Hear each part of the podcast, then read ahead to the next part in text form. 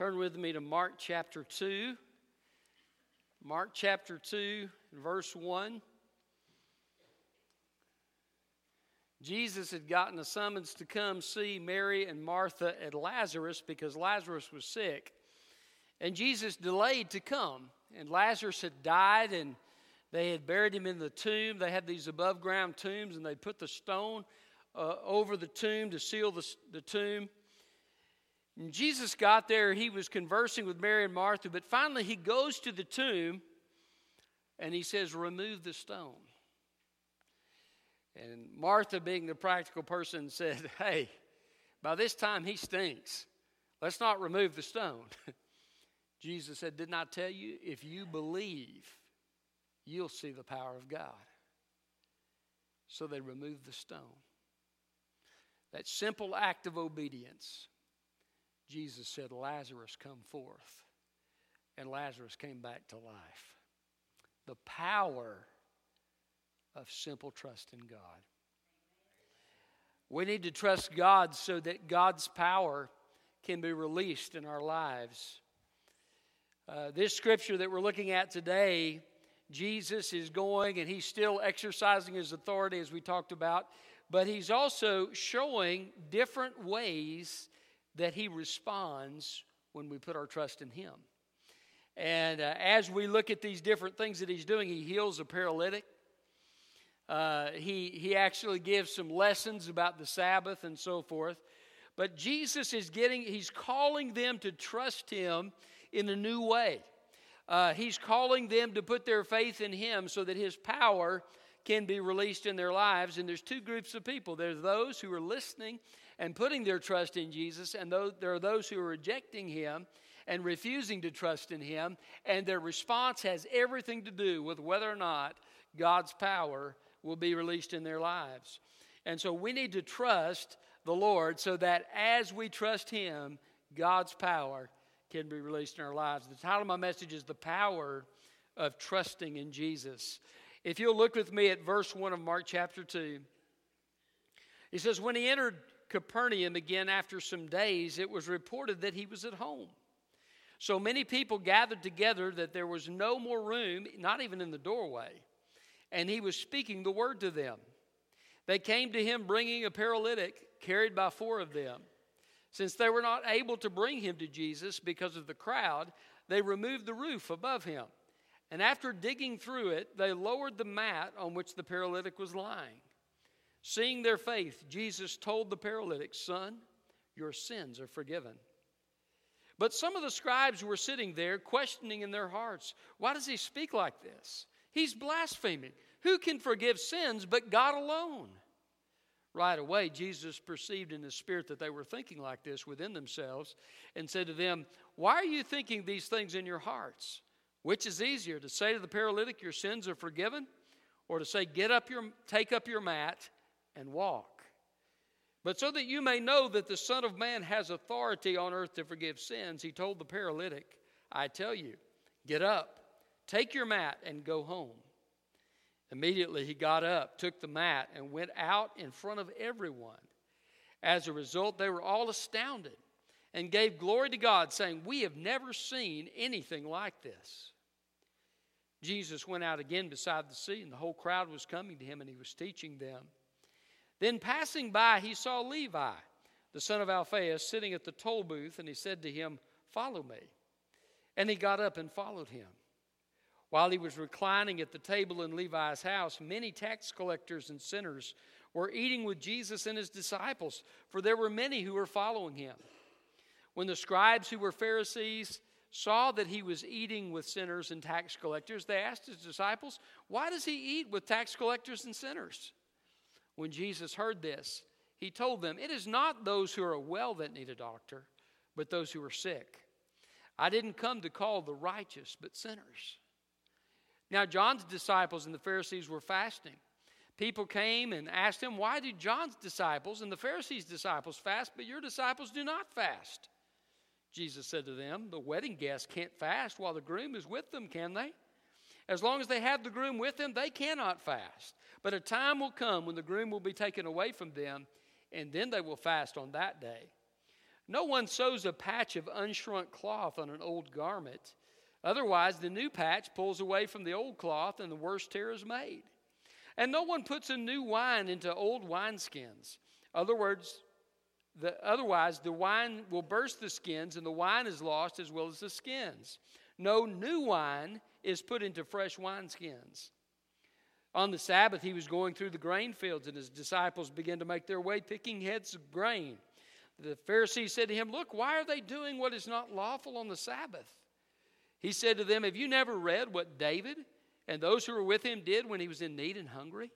How he entered the house of God in the time of Abiathar the high priest, and ate the bread of the presence, which is not lawful for anyone to eat except the priests, and also gave some to his companions." And then he told them, the Sabbath was made for man, and not man for the Sabbath. So then the Son of Man is Lord even of the Sabbath. The power of trusting Jesus. What powerful works does Jesus do in our lives as we trust him? Well, the first thing I want you to see is that he reveals the truth. He reveals the truth.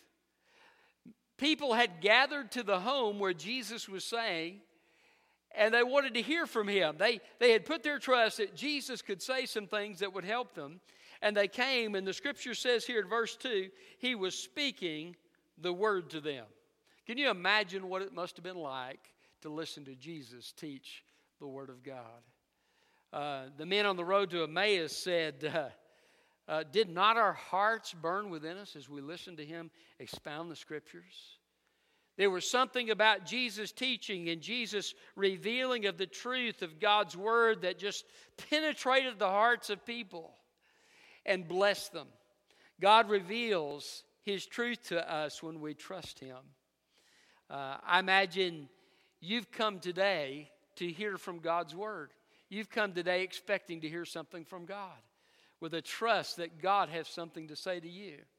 I believe as we come to listen to him and as we ask God to speak to our hearts, that God loves to speak to us through his word, and he will do so as we trust him. Each day that you take time to be with God in his word and in prayer, and you ask him to speak to you, I believe he'll speak to you through his word. He'll teach you his truth. And Jesus said this elsewhere. He said, "You shall know the truth, and the truth shall make you free."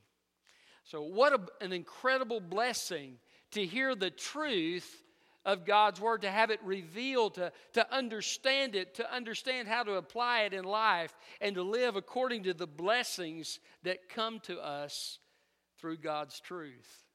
Paul told Timothy, all scripture is God-breathed. It's inspired by God and is profitable for doctrine, reproof, correction, instruction in righteousness, that the man of God may be thoroughly equipped for every good work. What good work do you need to do in your life? Can I tell you, God can equip you through his word. What correction do you need? Can I tell you, God's word can help you get onto the right path.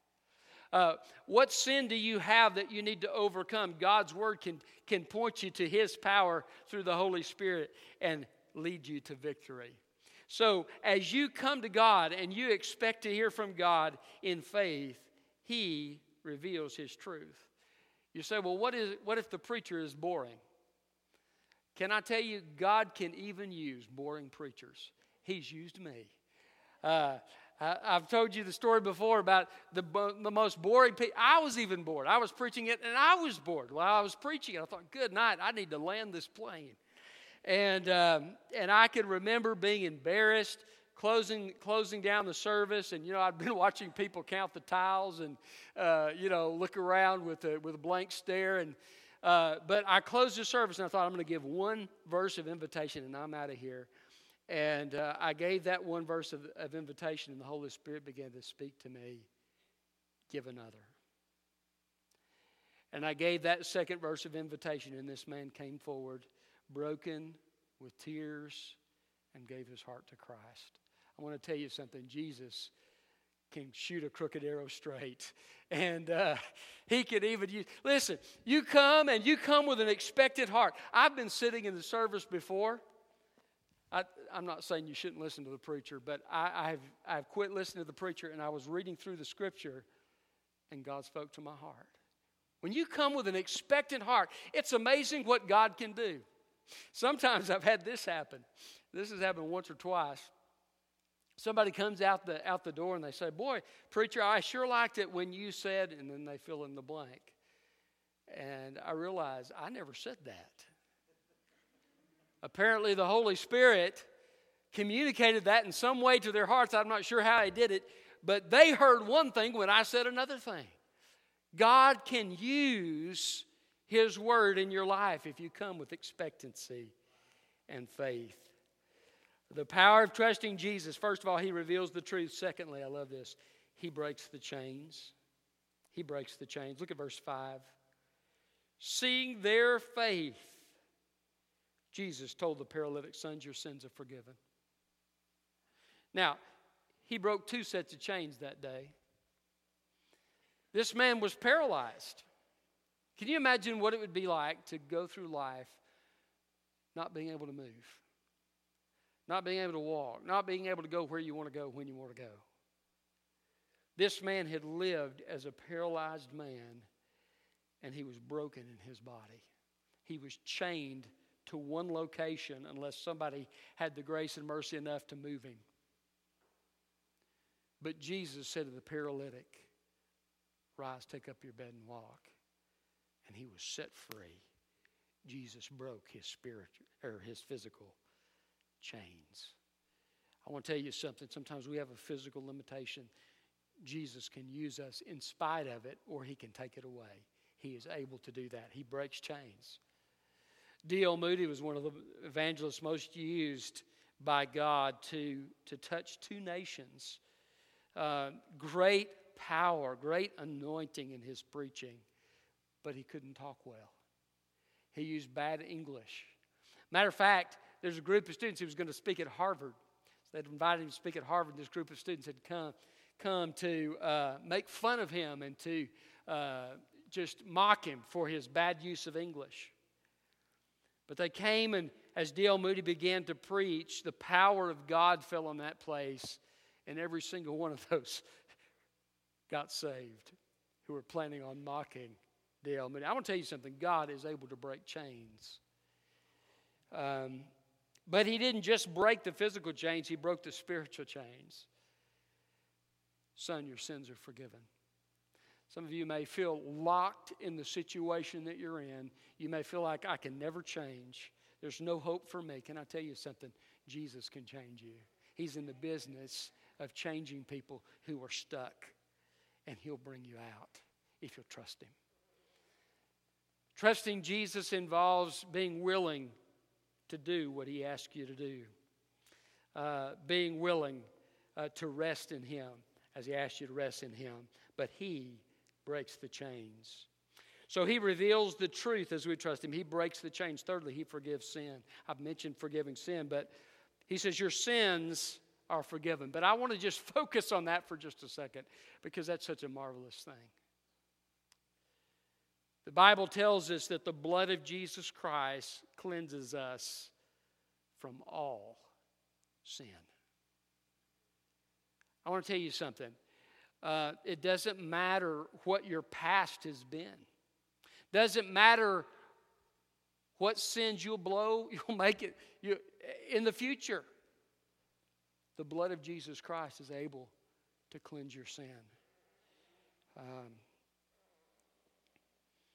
In the Old Testament, they would bring these sacrifices and they would confess their sin. They placed their hand on the top of the lamb or of a goat. They confessed their sin to God. And then that animal would be slaughtered on the altar of burnt offering. And there was a picture of the transfer of that sin from that individual worshiper to that animal, who would then die as a substitute for that individual. But they had to do that every time they sinned. God was ingraining in them this concept of what the Bible calls the Bible doesn't call, theologians call substitutionary atonement. That is the process by which my sin is placed upon Jesus Christ. Jesus died for my sin at the cross. He died for your sin at the cross. and he said, "It is finished." The price is paid. Paid in full. The woman caught in adultery had a ring of accusers around her. Jesus writes in the dirt, and one by one, we don't know what he wrote. One by one, the accusers begin to leave. He says, "Where are your accusers?" She said, "There is no one, Lord." He said, "Neither do I condemn you. Go and leave your life of sin." You see, Jesus' forgiveness reaches to the worst of the worst, reaches to the best of the best. By the way, if you're the best of the best, don't get cocky, because the Bible says your righteousness is as filthy rags to God. The best that we are cannot merit God's favor. But praise God, there is a way of redemption that has been made possible through his Son, Jesus Christ. And he says, "The wages of sin is death, but the gift of God is eternal life through Jesus Christ our Lord." And I'm going to tell you something. The wonderful thing about knowing Jesus Christ is he takes away the guilt and he washes your heart clean when you put your trust in him. Some of you here today may need to make that decision. You may need to choose to surrender to Jesus and trust him for this forgiveness. He'll forgive you, but he'll not only forgive you, he'll change you, and he'll begin to do his work in your life. So the power of trusting Jesus, what does it accomplish? He reveals the truth. He breaks the chains as we trust him. He forgives sin. Fourthly, he shows the way. He shows the way. Have you ever been in a situation in life where you just didn't know what to do? I imagine this guy was pretty confused. You know, he's sitting here on his bed. I mean, what a day. All these people probably griping because the dust from the roof is falling down on them, you know, and it's nasty and it's dusty and everything. And then the Pharisees start criticizing Jesus. Who is this man that says he can forgive sins? God alone can forgive sins. By the way, they were right, but Jesus was God. Anyway, in all this confusion, I'm sure this paralyzed man's thinking, what am I supposed to do with this situation? I'm so glad Jesus made it simple. He just said, "Rise, take up your bed, and walk." And so that's what he did. He got up, and I imagine, boy, when he got up and he could walk, I bet he started jumping. I would have started jumping around. I'd be like, yeah, end zone dance time. I mean, how exciting is this? But Jesus showed him the way. He showed him what to do. He gave him specific instruction in the circumstance that he was facing. I want to tell you something. Whatever circumstance you find yourself in, when you have the one who has perfect wisdom walking through that circumstance with you, he's there to show you the way. He may do it one step at a time. Henry Blackaby said that following God's will is a lot like sitting in a car with a person who says, "Turn here. Turn here, turn here." We want the map, right? We want the complete directions. We want to know exactly where we're going. But God a lot of times gives us one step at a time. But you can trust him to do that. You can trust him to give you the direction that you need. He shows the way as you trust him. So he reveals the truth. He breaks the chains. He forgives sins. He shows the way. He heals the broken. I love this. Levi, by the way, another name for Levi is Matthew. They probably called him Levi because he was a Levite. Can you imagine how the Jews must have hated the fact that somebody who was supposed to be a part of their priestly tribe was actually working for the Romans, gouging them on their taxes? But Jesus says to Levi, "Follow me." And Levi leaves his tax collector booth. He leaves his money to follow Jesus. And he gets excited. Jesus has called me to follow him. So he throws a party at his house. And he invites everybody he knows. And guess who he knows? All the sinners and people that the Pharisees don't approve of. And so he calls them together and he says, "Hey, we're going to have a party. Jesus has called me to follow him. Let's celebrate together." And they all come together and the whispering starts. Jesus eating with these Pharisees, tax collectors, and sinners. And Jesus hears it, and he tells them, he says, hey, it's not the healthy who need a doctor. It's the sick. I've not come to call the righteous. I've come to call sinners to repentance. By the way, if you think you're righteous, you're not ready to be saved. Until you get low enough to recognize your own sin before God and in humility can say, God, be merciful to me, a sinner, you'll never be saved. Everybody is sick. The Pharisees were sick. They just didn't know it. But Jesus has come to call sinners. Aren't you glad? Aren't you glad that Jesus calls sinners? Aren't you glad that Jesus heals the broken? Listen, I want to tell you something. We can pay consequences for the sins in our lives. We can have brokenness in our lives because of sin. Sometimes our own sin, sometimes the sins of others. But praise God, we serve a Savior who can come alongside us and pick us up out of the pit where we are and set our feet high upon a rock. Jesus heals the broken. Many times I've come to the Lord and I've been broken physically, spiritually, or emotionally. And you know what I've found? Jesus is always able to heal me. He's always able. He heals the broken. Mary Magdalene was very broken. She lived a life of prostitution. She was inhabited by 7 demons. That's some brokenness right there. Jesus cast the demons out of her, and she puts her faith in him. He forgives her past, and she becomes the first person to witness the resurrection. Talk about a story of grace. Mary Magdalene became known as part of the key people who were part of the gospel story. This is what God does. He gives us a hope and a future. Through Jesus Christ, he heals our brokenness. And next, he brings joy. When we trust him, he brings joy. The Pharisees see the disciples going through the grain field picking the... By the way, the law said they could do that. But the Pharisees' human tradition that they'd written up, trying to guard the Sabbath and so forth, said that they couldn't. So they were breaking the Pharisees' rules. They weren't breaking Scripture. But they're just kind of going through the field. They're picking some and eating some as they go through the field. And the Pharisees began to criticize them for breaking the Sabbath. Jesus said, haven't you heard what David did? He ate the bread of the presence. That's the bread that was actually in the tabernacle, in the holy place, that only the priests are supposed to eat. That's what it says in the law. Haven't you heard what David did? He went in there, and he and his men were hungry and ate the bread of the presence. Jesus was trying to draw their attention to the fact that people are more important than rituals.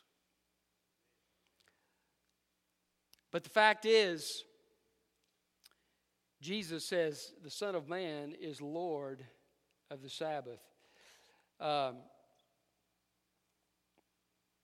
He satisfies the hunger that we have spiritually. But Jesus also brings us joy. They're talking about the Pharisees fasting, John's disciples fasting. They said, Jesus, why don't your disciples fast? Jesus says, can the guests of the bridegroom fast while the bridegroom's with them? Who fasts at a wedding? Jesus said, the bridegroom's here. It's a time for joy. You see, if the Pharisees had had a heart that was open, Jesus is calling them to put his trust in them so that they could enter the life of joy and fellowship that's found in relationship with Jesus Christ. The disciples were enjoying the time. The Pharisees were bent out of shape. You see, Christianity is not about impressing other people with the good things that you do. Christianity is about a relationship of joy with the Lord Jesus Christ. And the disciples would later fast. Jesus even says so here in the Scripture. There'd be times of fasting, but the purpose of the fasting would be to draw near to God after Jesus had left. And there's nothing wrong with fasting per se, but Jesus is pointing them to the relationship and the joy that they're missing. And how do you enter that joy? You enter it by trusting Jesus. Simple trust in Jesus Christ is what begins a relationship with him.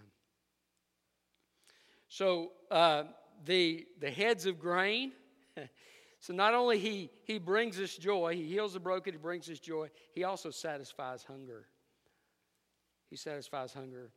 And he describes what I mentioned earlier about David. My dad shared with me his testimony when I was growing up, and he'd always wanted to have money. And so he set his goal, I'm going to be rich, I'm going to have all these things, and he began to be very successful in what he was doing in his early adulthood, and had quite a bit of money, was planning on the things that he was going to do, and but he came to a point in his life where he asked this question, is that all there is? Everything that he thought would bring satisfaction to his heart left him empty. And that's where he came to understand his need for Jesus Christ. And God satisfied, through a relationship with Jesus Christ, satisfied the hunger. You see, this grain that they were eating, this bread of the presence, Jesus elsewhere says, I am the bread of life. It's not about what kind of bread you eat or where it's been. It's about a relationship with me. And when you put your trust in me and you can enjoy that relationship with me, it will satisfy the deepest hunger of your soul. Will you trust in Jesus? What does Jesus do when we trust him? He reveals the truth. He breaks the chains. He forgives sins. He shows the way. He heals the broken. He brings joy. And he satisfies hunger. You see, it's all about a person. There's no person who's ever lived like Jesus Christ. He's the God-man. And because of who he is, when we put our trust in him, he can do what no one else can do. A lot of people look at elsewhere, put their trust in a lot of different things. Listen, you put your trust in me, probably I'll disappoint you. But you put your trust in Jesus, he'll never disappoint you. Jesus is able to meet the need of your heart and life. We're going to give you an opportunity. Maybe you're here today and you say, you know, I know Christ, I have a relationship with him, but I've not been trusting him right now in my life. And I just want to come to this altar and tell the Lord, I'm choosing to trust you, Lord. And I'm also asking for the filling of the Holy Spirit so that I can trust. Jesus is the author and finisher of our faith, and the Bible says the fruit of the Holy Spirit is faith or faithfulness. And so you can ask God to trust through you. Most of us are like this with our faith, right? But when you're down in that low area of time, you can call on Jesus and say, Lord, I believe, help my unbelief. And he can take you up out of that low place and bring you to the place you need to be to trust in him. And so if you need to come and ask, or if you'd like me to pray with you, I'd be happy to do that.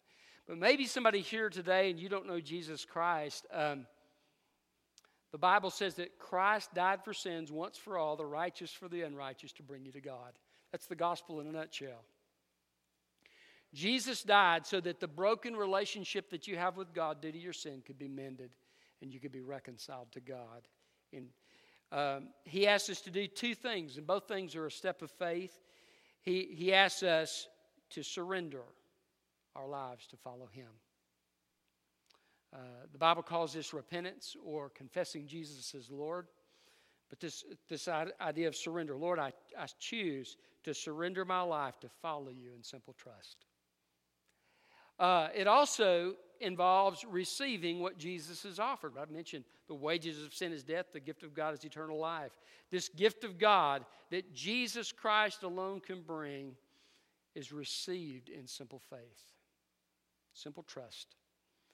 And so if you're ready to surrender to Jesus and receive that simple gift of eternal life in faith, I'm going to just ask you to come here in just a moment as we begin to sing to the front where I'll be standing, and just tell me, I'm ready, and I'll know what you're talking about, okay? And we'll pray together, and you can make this commitment that you need to make. And you'll know where you're going to spend eternity. You'll have a relationship with Jesus Christ. You'll be adopted into God's family, and he'll begin the process of changing you from the inside out. Let's pray. Father, thank you for the amazing power of just simply trusting you. Lord, I know that there are people here today that are probably struggling to trust you in some way.